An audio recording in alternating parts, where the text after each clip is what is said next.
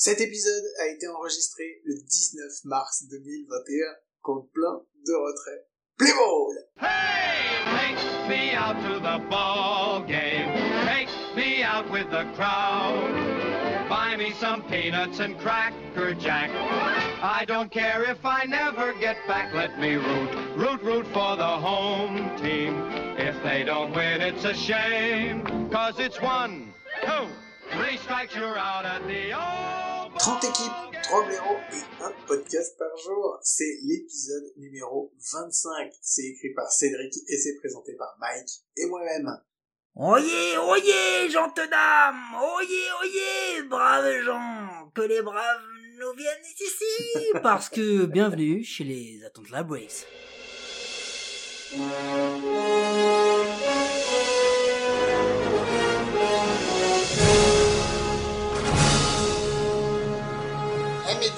Doc, on est encore revenu dans le passé. Mais pourquoi tu dis ça? Mais il y a encore des Indiens partout. Qu'est-ce qui se passe? Mais non, c'est parce qu'on est chez les Braves. On est chez les Braves d'Atlanta. Les Braves d'Atlanta qui ont fait une saison, très bonne saison l'année dernière, puisque eux aussi ont un record à 35-25, 583% de victoire. Les Braves, c'est simple.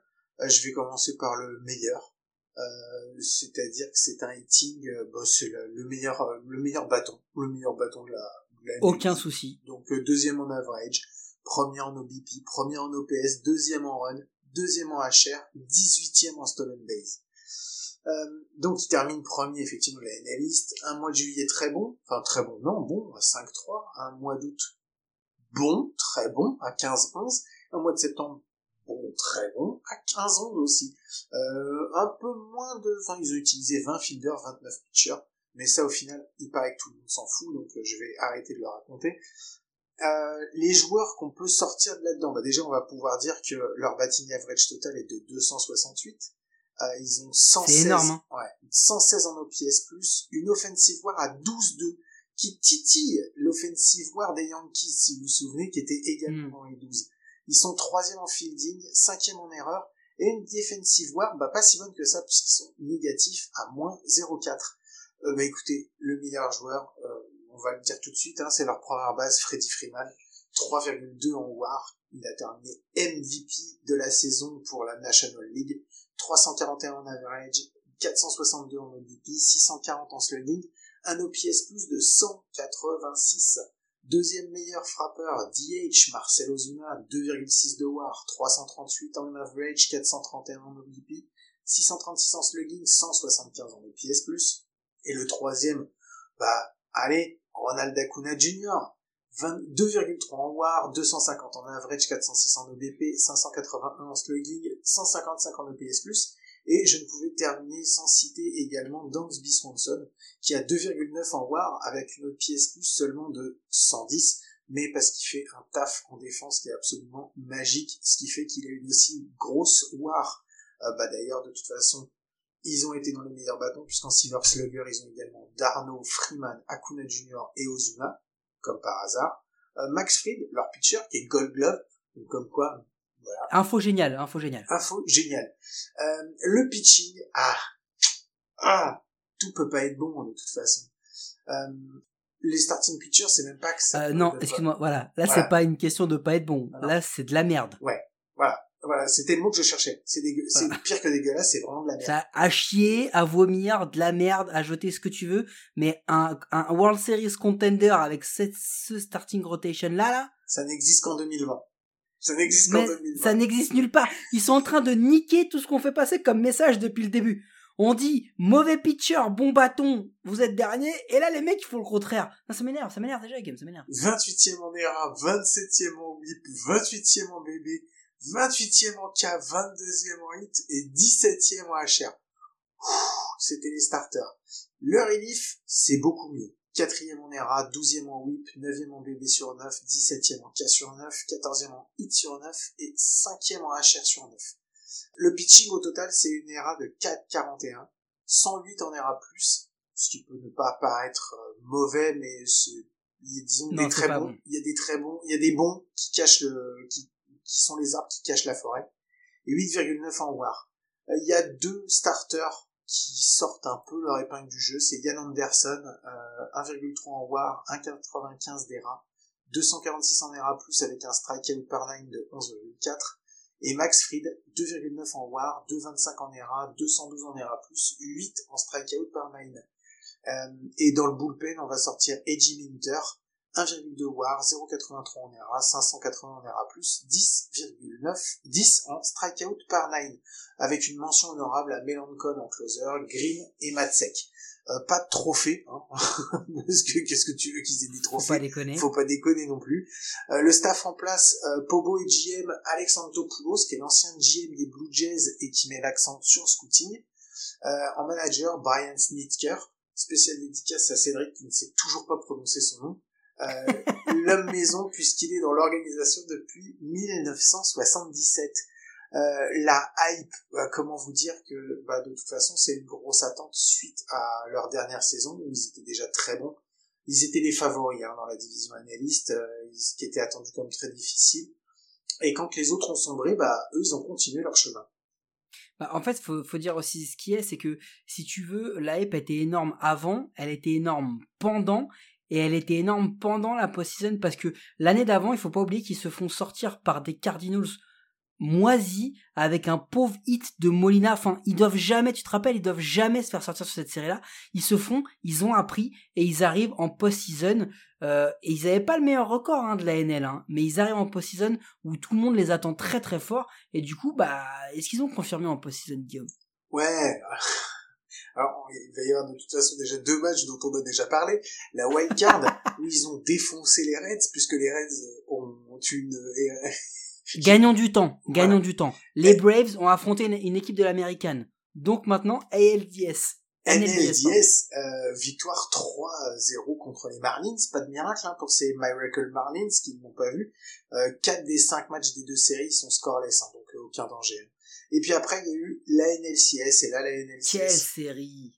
Ouais, alors, donc, défaite 3-4 contre les Dodgers. Pour moi, c'est sûrement la plus belle série des playoffs, et je compte les World Series dedans, parce que vraiment, elle était magnifique. C'était super. Les deux équipes, ils ont sorti une masterclass. Je vais vous donner les stats cumulés, sur la série. Donc, les Dodgers, 39 runs, 16 home runs, 61 hits, 67 K, 2 stolen base. Atlanta, c'est 33 runs, 13 home runs, 58 hits, 64 K, 4 stolen base.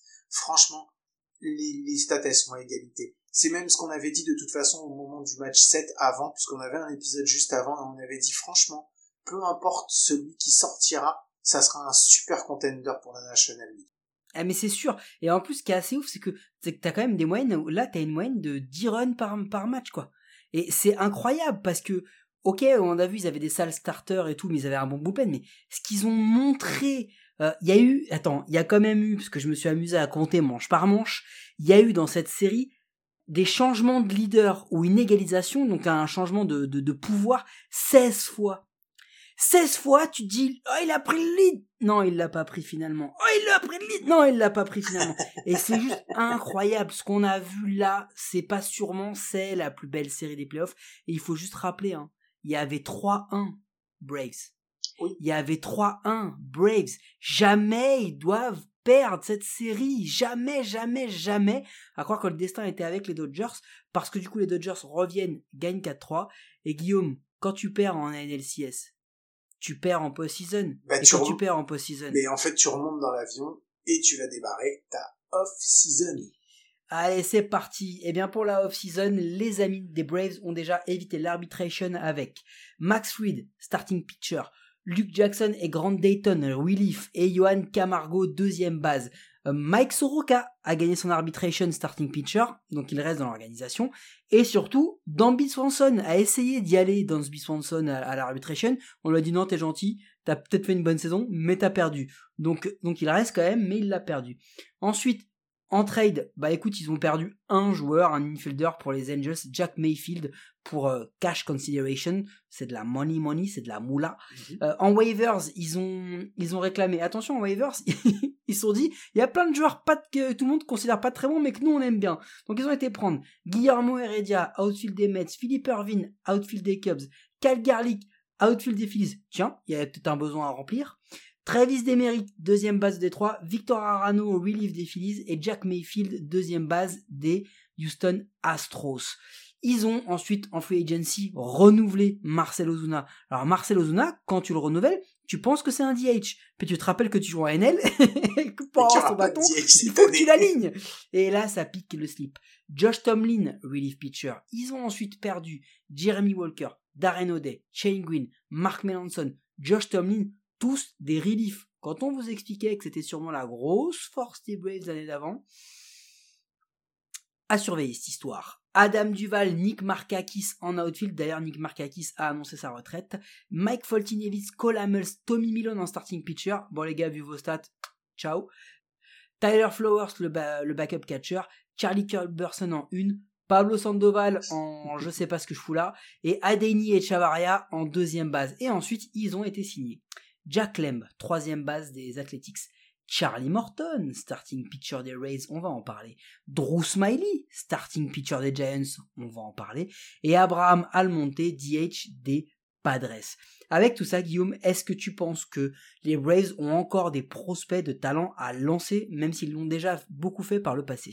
Ouais, ils en ont eu quelques-uns. Ils en ont outfielder. Ils ont Christian Pache qui est MLB 12. Il est complètement ready. Un gros calibre encore pour le champ extérieur des Braves. Lanceur droitier Ian Anderson, MLB ready, 18ème de la MLB. En playoff 2020, c'est 3 matchs, une ERA 0,96, 18,2 pitch de 24K, 11,9 en strikeout par nine, et il a pris 0 HR. C'est pas mal. Ouais, je pense qu'on peut dire qu'il est plutôt prêt. En outfield, Drew Waters, encore MLB number 35, et le catcher Shea Langeliers, MLB 73, 22 ans, qui viendra sûrement en 2022. Qu'est-ce qu'on fait de tout ça pour le line-up, Mike ? On va mettre en perspective un peu ce line-up, parce que quand je l'ai préparé, il y a une notion qu'il faut qu'on vous donne. Catcher, Travis D'Arnaud, 32 ans, c'est déjà sa 7e saison. Écoute, 2020, c'était sa première saison de titulaire indiscutable, et il a performé. Moi, j'ai beaucoup de mal à croire qu'il pourra le refaire sur 162 matchs. Mais on aura l'occasion d'en reparler. Freddie Freeman, première base, 31 ans, 10e saison. C'est un défenseur qui est honorable, mais il a un bâton et une patience qui est incroyable. Il est MVP contender depuis 7 ans. C'est le franchise player de l'équipe. Sorry, Ronald. On en reparle pour les outfields. Ozzie Albies, deuxième base, 24 ans seulement. Ozzie Albies. C'est sa 3e saison. Mec, il est pas forcément Gold Glove, c'est un bon joueur, mais qu'est-ce qu'on attend de sa frappe? On attend de lui qu'il nous ressorte des saisons à 5 de WAR, parce que c'est peut-être pas le franchise player, mais peut-être qu'il le sera dans quelques années. Austin Riley, 3e base, 24 ans, première saison, encore beaucoup de progrès au niveau de son gant et de son bâton. Il est en développement, donc on va être indulgent, parce qu'en plus il a tourné sur pas mal de positions, et puis surtout le départ de Donaldson lui a laissé libre la place de 3e base. Shortstop, Dansby Swanson, on va pas vous expliquer à quel point on aime ce joueur, nous on est amoureux de son style. Dansby Swanson, c'est déjà sa 4e saison et il a 27 ans, il est excellent défensivement, c'est un Gold Glove, c'est tout, moi je le dis, c'est un très très bon shortstop. Par contre, il a connu la meilleure saison qu'on avait jamais vue de lui, il était top prospect numéro 4 en 2016, donc là on se demande, est-ce que ça y est? Est-ce que il va améliorer, parce qu'il a pris toujours autant de cas, il a toujours pas réussi à frapper les balles à effet, donc on attend là sur une grosse saison qui confirme vraiment son potentiel. Left field, attention, là il y a de la défense, Marcel Ozuna, il a que 30 ans Marcel Ozuna. Moi, Marcel Ozuna, c'est comme Jason Hayward, je croyais qu'il avait 44 ans déjà. Il a que 30 ans, c'est déjà sa 7e saison. Je pense que c'est l'un des tout meilleurs frappeurs de la ligue. Intrinsèquement, je pense que c'est un des tout meilleurs frappeurs de la ligue, vraiment. Mais il faut qu'il vise une carrière à Nelson Cruz, parce que depuis qu'il s'est blessé au bras, c'est un handicap pour l'équipe. Il vient de signer un contrat de 4 ans. En espérant effectivement que les DH arrivent vite en NL. T'en as parlé, Christian Pache, 22 ans, ça va être sa première vraie saison. Inciarte est blessé, c'est lui qui va avoir le call pour l'opening day. Écoute, c'est encore un grand main, tu sais ce qu'on lui prédit comme profil. Hein. On lui prédit le profil de Tony d'Acuña, tu sais, le 20 home run, 20 stolen base. Donc on va voir ce que ça donne, et puis il a intérêt à courir, parce que à sa droite, il y a un left field qui s'appelle Ozuna, il va pas défendre beaucoup, hein. Et à droite, Ronald Acuña Jr. Attention, Ronald Acuña Jr., il n'a que 23 ans. C'est sa 2e saison, Rookie of the Year en 2018. Ça fait 3 ans qu'il est dans les votes MVP. il a le potentiel d'une star, il a les qualités d'une star, il a l'attitude, le discours, et tout le monde s'attend et veut que ce soit une star. Donc il faut qu'il fasse 2019, mais encore mieux, notamment au niveau du batting average et peut-être de la discipline. Mais attends, 41 runs, 37 stolen bases, je vois pas beaucoup de mecs qui font beaucoup mieux que lui, donc on attend qu'il refasse ça. Utility player, Johan Camargo, 27 ans, 3e saison. Comme vous le voyez, il y a quand même peu de gars, hein, on a dit qu'ils avaient plus de 3-4 saisons. Donc, on attend qu'il nous refasse la même saison que 2018, on va le surveiller. Franchement, avoir une place pour lui dans l'effectif, ça va être chaud. Johan Camargo, ça va être très très chaud. Et puis bench, Inciarte, joueur de complément, bon, il s'est blessé. Jack Lemb, pareil, il vient pour faire le nombre en 3e ou en première. Et William Contreras, pardon, c'est le frère de Wilson, il n'a pas joué en 2020, parce qu'il y a eu 10 at-bats, et il n'y avait pas de MLB. Donc, faut qu'on le surveille, parce que si D'Arnaud nous ressort une performance au bâton comme il a l'habitude de le faire, peut-être que le petit Contreras, il va être amené à être lancé pour driver un pitching staff, Guillaume. Ouais, le pitching staff, en rotation, donc on a Max Fried qui va être le number one, clairement l'ace après sa saison 2020, et puis surtout en l'absence de Soroka. En deuxième, Charlie Morton, 37 ans, c'est sûrement sa dernière année. Il fait un retour à la franchise qu'il a drafté en 2002. Pour un second titre, point d'interrogation, je ne sais pas, nous verrons. Ian Anderson au spot 3 qui doit confirmer sa saison 2020. Drew Smyly, en espérant que l'air de la côte Est lui conviendra mieux que celui de l'Ouest. Kyle Wright ensuite en spot numéro 5 qui doit montrer de quoi il est capable, c'est encore un jeune dans la rotation, numéro 35, top prospect en 2019. En setup, ce sera Taylor Matzek et A.J. Minter en fonction, et en closer, Will Smith et Chris Martin. Le bullpen, Jacob Webb, Luke Jackson, Grant Dayton, Nate Jones, Josh Tomlin et Sean Newcomb. Newcomb, écoute, il y a un truc que j'ai pas dit tout à l'heure concernant la rotation, et c'est très important. Le petit Mike Soroka qui est blessé, il est seulement questionable for opening day. Donc on s'attend à ce qu'il revienne dans la saison. Soyons clairs, quand Soroka revient, il a un spot. Hein. Et s'il revient bien, il a un spot très très haut, d'accord ? Donc ça pourrait donner Fried, Morton, Soroka, ou Fried, Soroka, Morton, Anderson. Il y a du matos. Hein. Ouais, et puis après, à mon avis, Smyly, il sera au-dessus de Wright, mais bon, on sait jamais, on peut voir ce que ça va donner. Donc voilà. Mais après tout ça, qu'est-ce qu'on peut dire ? Est-ce que on a encore un MVP ou un Cy Young dans cette équipe en devenir ? Cy Young, on va en reparler un peu plus tard. On va s'attarder sur le MVP. Pour moi, ils en ont 2, et c'est déjà 2 de plus que beaucoup d'équipes de la MLB. 2, c'est le premier, c'est Freddie Freeman, hein. Pour qu'il aille au bout, il faut qu'il réitère ses performances. Ça fait 6 saisons sur 8 dans sa carrière qu'il est dans les votes MVP. C'est incroyable, c'est le leader de l'équipe. C'est sa dernière année de contrat, Freddie Freeman. Donc attention, Freddie Freeman, il va vouloir poster une grosse saison, parce que s'il reste pas aux Braves et qu'il va ailleurs, il va avoir des contrats à la Rendon et autres Mike Trout ou Mookie Betts. Hein. Ah ça c'est sûr, surtout qu'il est sur un poste où tu peux jouer encore en étant assez âgé, puisque le poste de première base, on peut pas dire que ce soit celui qui soit le plus demandeur au niveau physique. Ah ouais. Je sais pas pourquoi. Et puis, le deuxième, c'est Ronald Acuña Jr., j'imagine. Alors lui, il va falloir qu'il fasse quelque chose, parce que il est super bon. Tout le monde l'attend. Mais aujourd'hui, il a quand même été dépassé par 2 joueurs qui sont Soto et Tatis. Et ça va commencer à être compliqué pour les rattraper. Et pas que, il a été dépassé par Freeman dans l'organisation des Braves. Mm-hmm. Il est quand même très très loin de Betts et Trout. Franchement, il faut qu'il rebondisse. Là, je suis sûr qu'il a le mental, c'est un gagnant, il va pouvoir le faire, il va faire ce qu'il faut. On va pas oublier qu'il est en avance sur son âge, hein, sur les home runs par rapport à Griffey Jr., Trout, Mantle. Bon, il a raté 2020. Franchement, en termes de stats, il a absolument rien à envier à Tatis quand il fait ses vraies grosses saisons. Franchement, il a un petit problème, de maturité, discipline, peut-être, mais c'est tout. Franchement, il est MVP calibre. Enfin, ce mec-là, il a tout ce qu'il faut. Non, le problème de discipline, moi je l'ai relevé parce que c'est surtout en fait au niveau parfois de sa course sur base. En fait, il y a des moments où et on l'a vu. Il a un jeu risqué. Voilà, mais il a un jeu risqué, mais en fait, t'as des fois où on lui a annoncé, non, tu voles pas, tu pars pas, tu fais pas de conneries, Et il fait pas attention, il part dans son truc. Et c'est ce qui pourra lui jouer des qui pourrait lui jouer des tours. En fait, le truc, c'est que il a décidé qu'il serait à 40 home runs et à 40 stolen bases. Et il fera tout pour y arriver. Et ça va lui jouer des tours, justement, sur base, parce qu'il y a des fois où on veut lui dire « Non, tu n'y vas pas », et lui va vouloir y aller en se disant « Si, celle-là, je suis sûr, il y a des fois où ça passera, et il y a des fois où ça passera pas. » Voilà, c'est en ça que je trouve que c'est un manque de maturité et de discipline, parce que la maturité, je pense que tu arrives à un âge où tu fais plus les trucs que pour toi, mais il faut aussi que tu les fasses un peu pour ton équipe. Ouais, mais est-ce que c'est pas bien d'avoir des mecs un peu de caractère qui tentent des trucs comme ça aussi? Depuis combien de temps on n'a pas vu un mec qui vole des bases avec autant de panache, autant de classe, autant d'efficacité? Franchement, il a du déchet, ouais, ok, mais on parle pas d'un déchet à la Yaciel Puig, hein.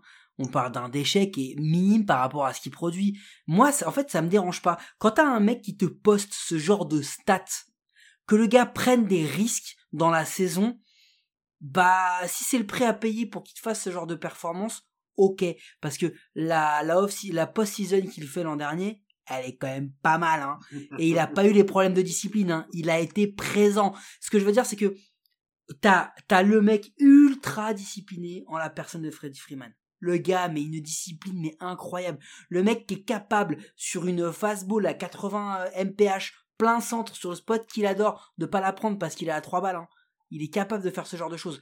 Et ben, t'as l'antithèse avec Ronald Acuña Jr. Et je trouve que finalement, avoir deux MVP de ce genre-là qui ont des profils totalement différents, ça se complète tellement bien. Eh mais mec, mais attends, faut pas oublier. Tu veux que je te redonne leur 1, 2, 3, 4, juste pour savoir quand même. Parce que en numéro 1, c'était quand même Acuña. En deuxième, c'était Albies. En troisième, c'était Freeman. Et en quatrième, pour en mettre, vraiment terminer de mettre le couvert, t'avais Ozuna qui passait. Sérieux. Je suis d'accord, effectivement. Attends, quand tu dis ils avaient, oui, ils ont confirme. Hein. Non, je parlais de l'année 2020. Non, mais je parlais de l'année 2020. Mais effectivement, ils vont encore les avoir. Mais bon, tout ça, on sait que le bâton, il est. On le sait, on l'a vu, il y a pas de souci. Ouais, mais en fait, c'est ça, Guillaume, c'est que au final, là, ce qu'on est en train de décrire, c'est que le vrai MVP, c'est l'équipe, en fait. C'est ça. C'est ça qui est ouf. Mais comment tu peux ne pas apprécier ce line-up? Sans déconner, c'est le meilleur alignement au bâton de 2020 et je vous annonce, Acuña il va refaire une grosse saison, ça va sûrement être le meilleur alignement au bâton de 2021. Le seul truc c'est de savoir est-ce que Swanson va réussir à performer, mais au final Swanson, quand tu vois l'ordre dans lequel il tape, bah c'est que du bonus. Eh mais mec, de toute façon tu le sais très bien, il y a deux équipes qui vont se tirer la bourre pour être le meilleur bâton. Il va y avoir en National, ça va être les Braves, et en American, ça va être les White Sox, quoi. Les deux, ils vont se tirer la bourre, enfin, tu le sais. Mais, il faut quand même parler du truc, parce que c'est bien de parler de tout ce qui va, quoi. Mais il y a quelque chose qui va quand même pas, hein, chez les Braves, qui allait pas l'année dernière. Est-ce que ça s'est réellement arrangé, leur starting rotation, Mike? Tu parles de la rotation? Mm-hmm. Écoute, Max Fried, en 2020, il a posté des stats d'ace. Ok? Mais on attend qu'il domine encore plus, mais surtout on attend qu'il s'impose sur 35 starts. Il faut qu'il lance plus de manches pour qu'on le prenne au sérieux, parce que il y a beaucoup trop de matchs, à 5 manches encore dans son arsenal. Et puis c'est pas tout. Il y a, je crois que tu voulais en parler parce que tu l'as bien noté, mais Charlie Morton, Guillaume. Ben moi, Charlie Morton, c'est une grosse question, hein, sur Charlie Morton, parce que est-ce qu'il en a encore sous le capot, c'est ce qu'on se demande. Moi, je suis pas sûr qu'il en a encore sous le capot. Moi, je pense que c'est un joueur qui a 37 ans, qui a été très très bon dans les différents clubs par lesquels il est passé. Je suis pas sûr qu'il soit encore dans son prime. Je suis pas sûr qu'il fasse un très bon numéro 2 dans cette rotation. J'en sais rien. Je sais pas. C'est un pari. Après, il arrive, il est 3e payroll, hein, quand même. Hein. Donc, faut préciser que c'est pas n'importe quoi. Néanmoins, Charlie Morton, mec, c'est 4 meilleures saisons, c'est Houston et Tampa. C'est marrant, c'est les 4 dernières.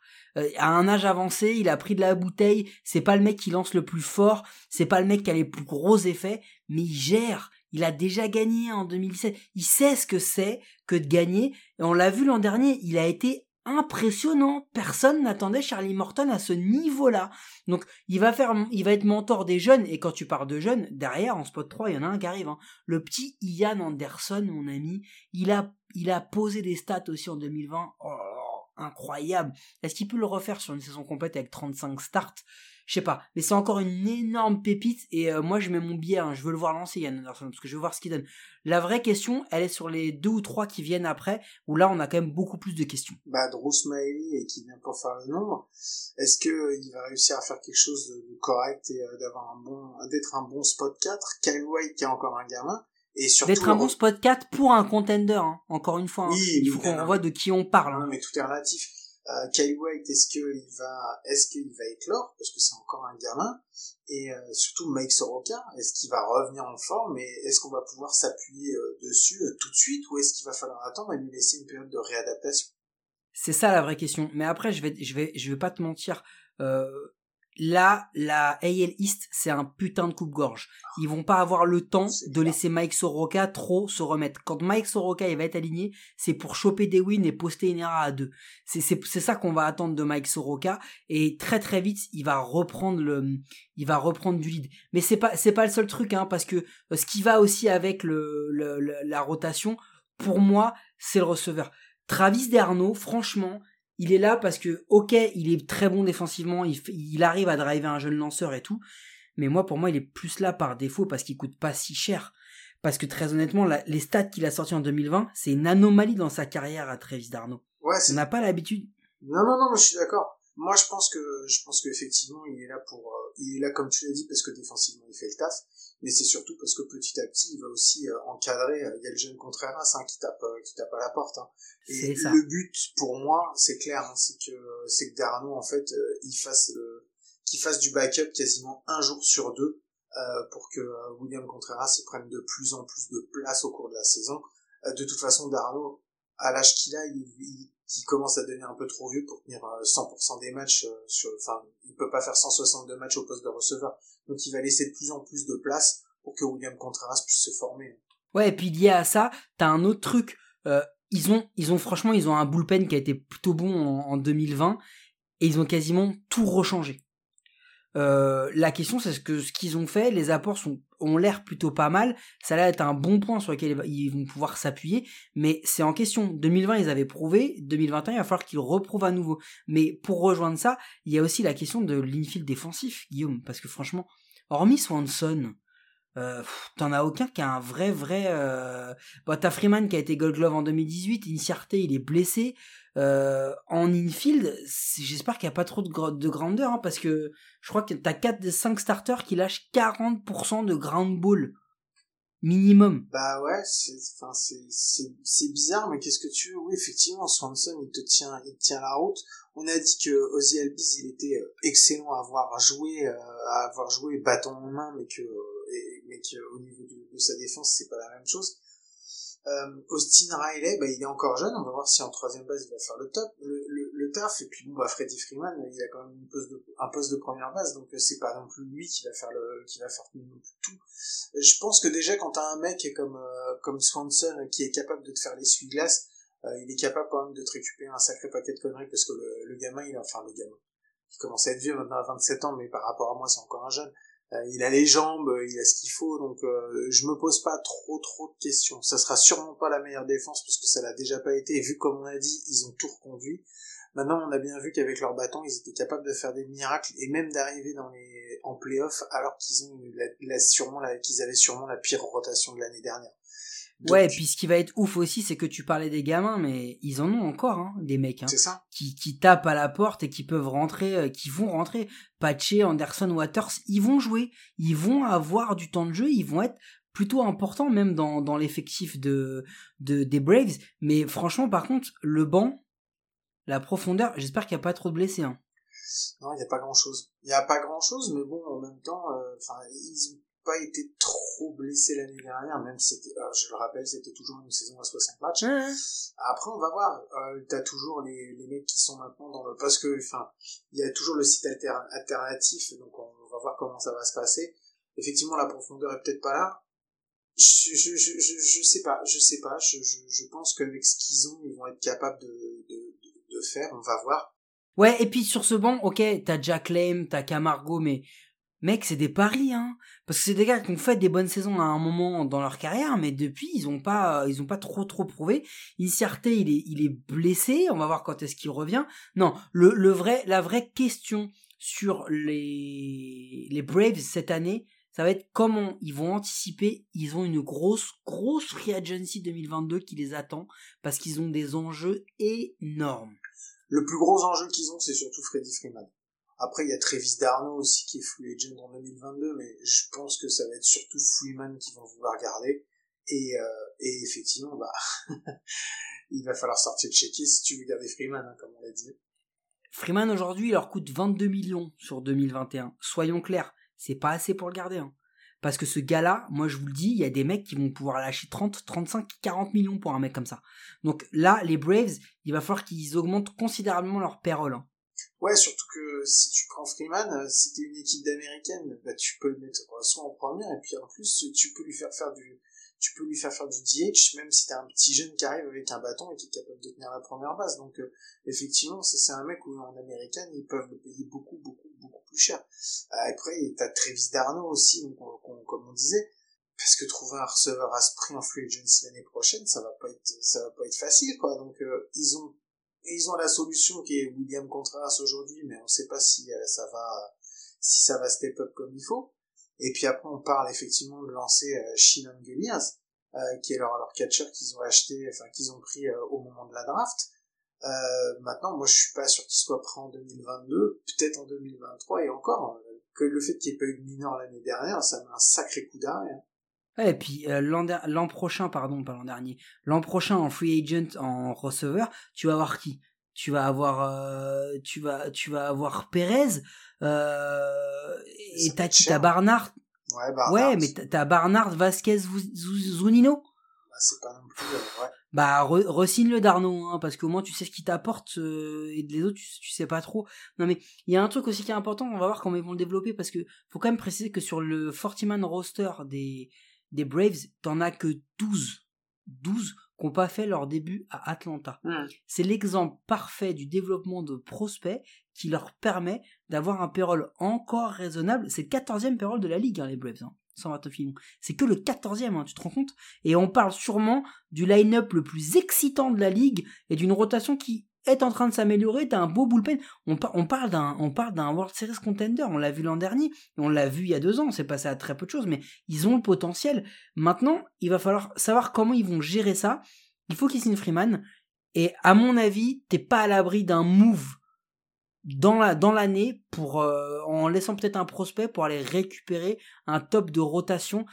Mais c'est pas le genre de la maison, c'est ça le problème, et ils vont y aller, à mon avis, ils vont aller au bout avec ce qu'ils ont là. Ouais, je pense, même si je suis entièrement d'accord avec toi, je pense qu'un move de rotation, alors attends, parce que là on parle maintenant, on est en début d'année, on sait pas trop ce que ça va donner, mais c'est ça. Mais maintenant, c'est... Oui, parce que si ça se trouve, Fried, il va s'assumer, Soroka va revenir, il va être énorme, Anderson, il va éclater, et Charlie Morton, il va faire ce qu'il faut. Et là, si t'as ces 1, 2, 3, 4 sur le papier, franchement, tu peux aller en post-season avec ça. Non, c'est clair. Après, en plus, maintenant, vu que t'as des joueurs que tu payes pas forcément trop cher, t'as toujours la possibilité, comme tu disais, à partir du moment où l'All-Star Game va arriver, t'as plus de flexibilité. Exactement, plus de flexibilité. Il y a les joueurs, les équipes savent où elles en sont, savent celles qui vont être contenders, celles qui vont pas être contenders.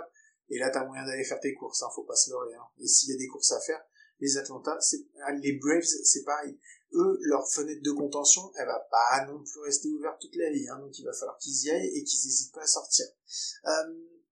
Mais. En parlant de courses, il va y avoir du monde. Ils vont pas avoir le temps d'aller faire leurs courses avant d'aller au stade. Il va falloir qu'ils mangent. Qu'est-ce qu'ils vont pouvoir manger, machin? Guillaume, retire la ceinture, dégrafe le bouton. Tout va bien, ne t'inquiète pas. C'est dans tout bien, tout honneur. Mais est-ce que t'es prêt? Est-ce que t'es prêt pour le blooper burger? Qu'est-ce donc? Le blooper burger, j'espère que t'es prêt. Dans le blooper burger, tu as du bœuf. Check. De la saucisse hot dog. Check. Des filets de poulet. Check. Des jalapeños et une petite sauce fromage. Eh ben, les amis, tu as tout ton rayon boucherie de chez Aldi qui se retrouve dans ton burger pour bien faire péter les protéines, ça c'est clair. Donc allez-y les enfants, il y a de quoi manger, faites-vous plaisir. Ah, je suis pas sûr, ça me fait pas trop. Eh, mais qu'est-ce que j'entends, ce petit bruit, cette petite clochette dans mes oreilles. Pronos. C'est les pronos de l'équipe avec nos partenaires de Parions à tort. Le seul site de paris sportifs qui vous assure de perdre de l'oseille si vous suivez nos petits paris, nos petits conseils, nos petits pronostics, Guillaume, ou si tu tues les Atlanta Braves dans la NL East en 2021. Mais mec, si les gens nous ont suivis depuis le début, s'ils ont bien noté, ils savent très bien qu'à tous les trois, il ne reste plus qu'une seule place pour mettre les Braves, puisque toi, Cédric et moi, on les a tous placés en tête de la NL East. Ouais, et alors, je vais te lire le commentaire de Cédric, qui est pas le mec le plus loquace qu'on connaisse. Il a écrit « Solide, 3 petits points, juste solide ». D'accord. Donc, hashtag expert, avec des arguments et tout. Il est pas là, autant le défoncer. Écoute, c'est assez simple. Moi, je regarde notre tableau de la National. Il y a 3 éléments sur 5 sur lesquels on s'est bien entendu. Que les Marlins allaient finir dernier, que les Phillies allaient finir 4e, et que les Braves allaient finir 1er, avec quelques petits ajustements au niveau des Mets et des Nats. Je pense que les Braves vont pas finir haut la main 1er non plus, parce que je pense que cette division elle va être archi compliquée, mais que ils vont plutôt être sereins.